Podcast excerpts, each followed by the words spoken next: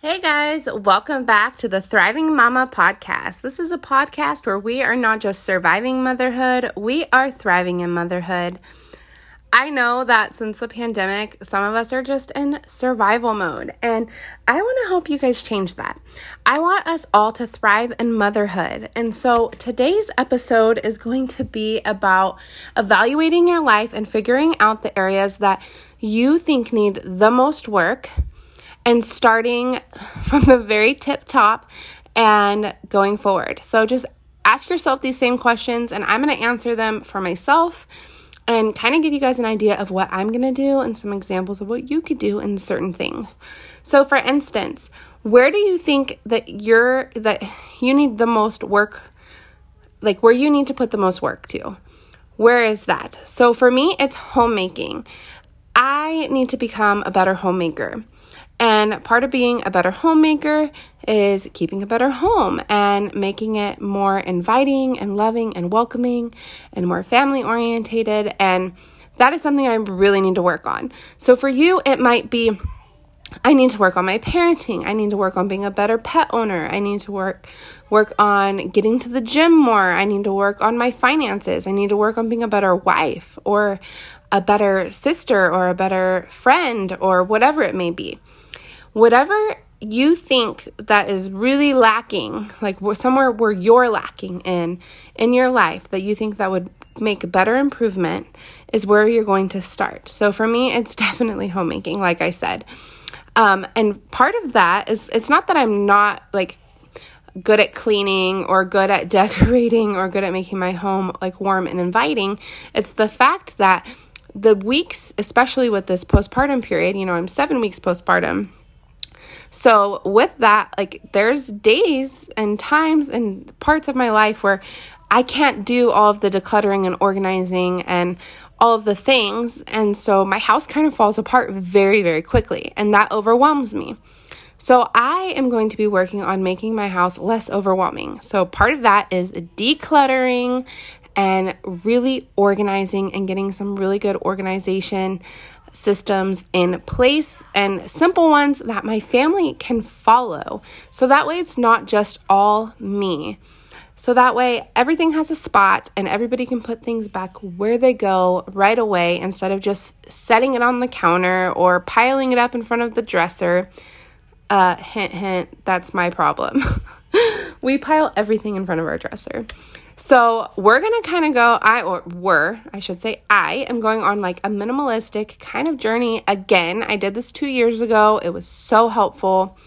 Um, but clutter overwhelms me. And I am suffering from postpartum anxiety, and I actually will have an episode on that coming soon.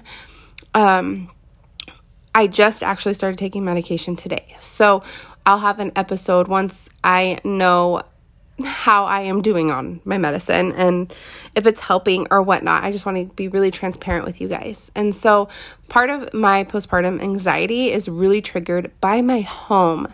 It's also triggered by my older kids, but that's a whole nother ball game in motherhood. um, just having a lot of littles can definitely give you anxiety, but my home gives me probably the most anxiety. And it's not because it's like dirty or gross or anything like that. It's just really cluttery. There's just piles of stuff and gizmos and gadgets laying around and just a whole back area of my house where like it's a breakfast nook technically, but I use it as like an office space is a nightmare. I was launching an essential oil business called Sunshine and Lavender, and I decided to hold off on it um, after I found out that I was BRCA1 positive because I was going to have a lot of surgeries. Well, then we decided to have one more baby and just, you know, life happened. So I'm actually going to pack up that stuff. I'm going to keep it because it's still something I would love to do here in the future, but right now it's just too much on my plate. So instead of looking at all that stuff and beating myself up over it, I'm going to organize it nicely in a tote and put the tote in the garage and use those shelves for some organizing in that area of my books and our paperwork and um, extra homeschool stuff, you know, just really get things organized. And that's another thing. My homeschool stuff overwhelms me. I have so much that we don't use that I am actually just going to post and get rid of and do all of the things to minimize just everything. I've already started with my clothes. I went through them once, but something that I had heard from an like I'm going to say an actual minimalist because minimalism can mean lots of things to different people. It's just living with less. And for me, it means living with less and loving the things you have. So, the things in my closet, there's a lot of things that I kept just because, like, oh, maybe I'll need this solid color tan shirt someday. But really, I've worn it one time and I need to probably just get rid of it because I've had it for two years, you know?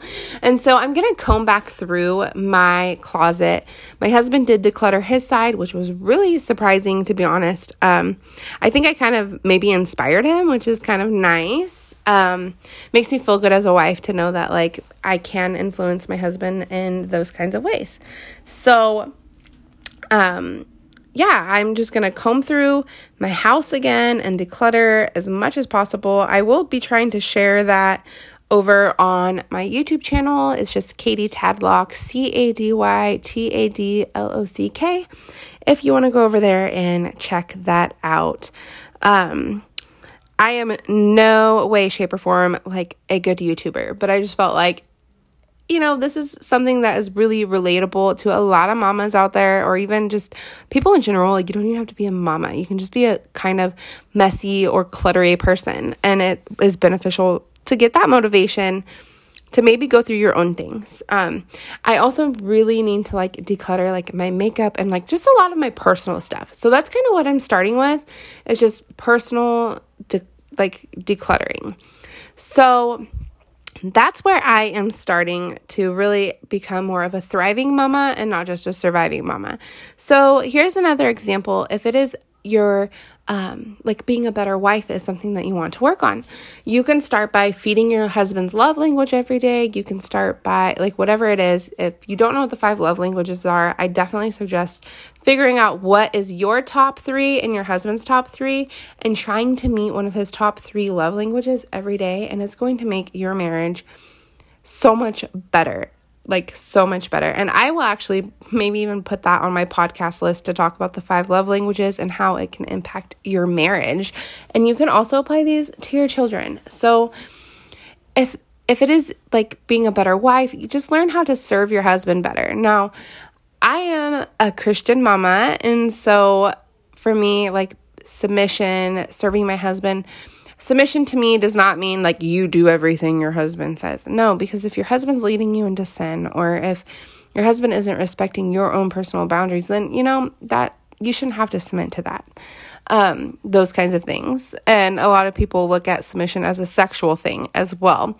And yes, it can be that as well, but that's not what I'm talking about. I'm just talking about like, yes, husband, no husband. You know what I mean? Um, that's not that's not what we do in our marriage. we are very much a team and um, just serving my husband is something that is really helpful in our marriage. And if that is something that you are struggling in with your marriage, is just figure out small ways to serve your husband. Don't sit there and take on this huge task of changing everything to please your husband and make yourself miserable. Don't do that. Just do little things like feeding his love languages. So if it is um, physical touch, like that's my husband's number one, and that's my number five.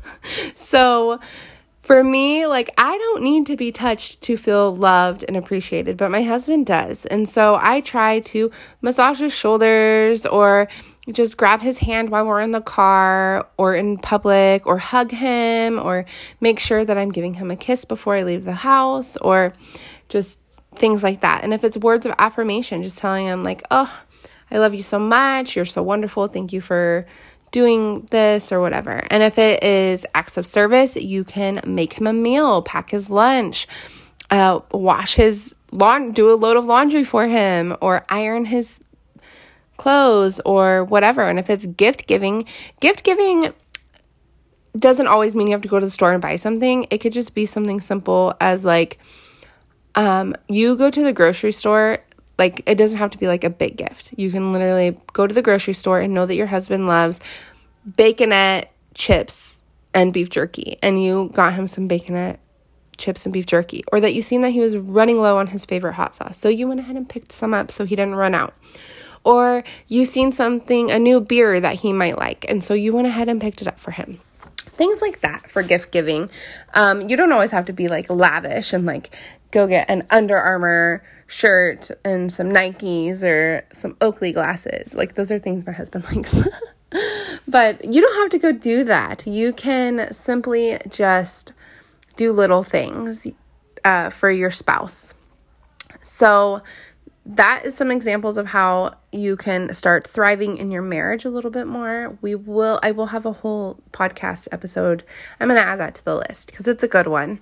Um but yeah, just pick your top thing and start making little changes for it. So obviously for me being a better homemaker, like yeah, I can put rigid schedules and routines in place, but it's I'm not going to stick to them because I know me. I know that I'm not going to. I have five kids and every day looks different. So I'm just kind of making a flow to our day and I am doing the timer method of decluttering, which is like a really big thing. Like I definitely decluttering is a big thing. So the timer cleaning method is something I'm doing.